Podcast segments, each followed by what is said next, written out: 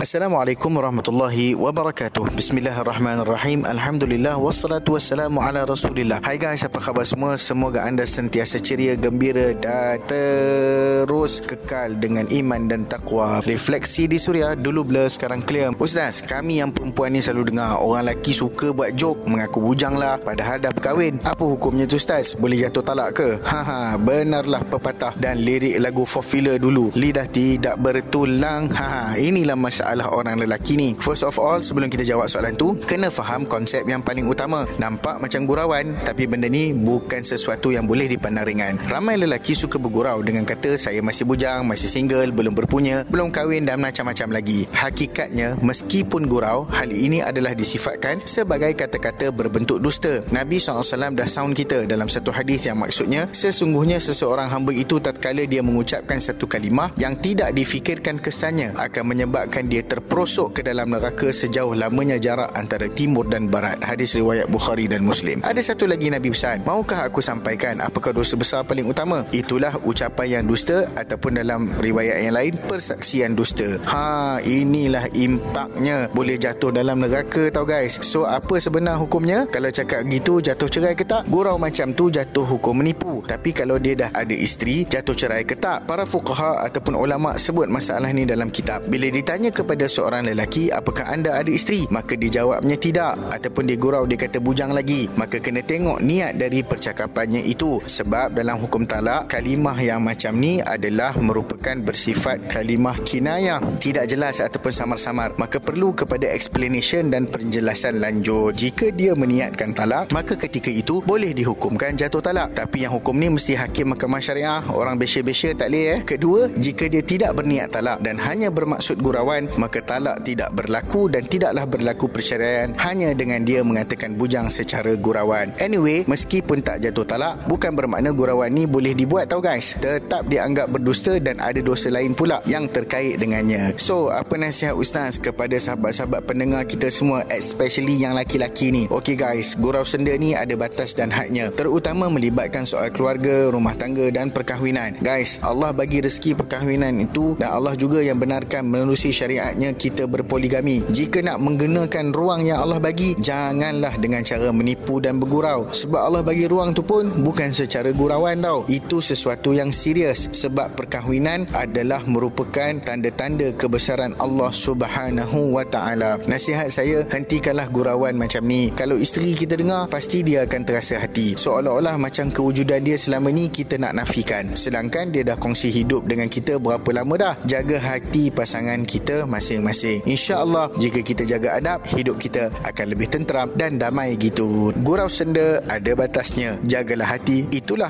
panduannya. Assalamualaikum warahmatullahi wabarakatuh.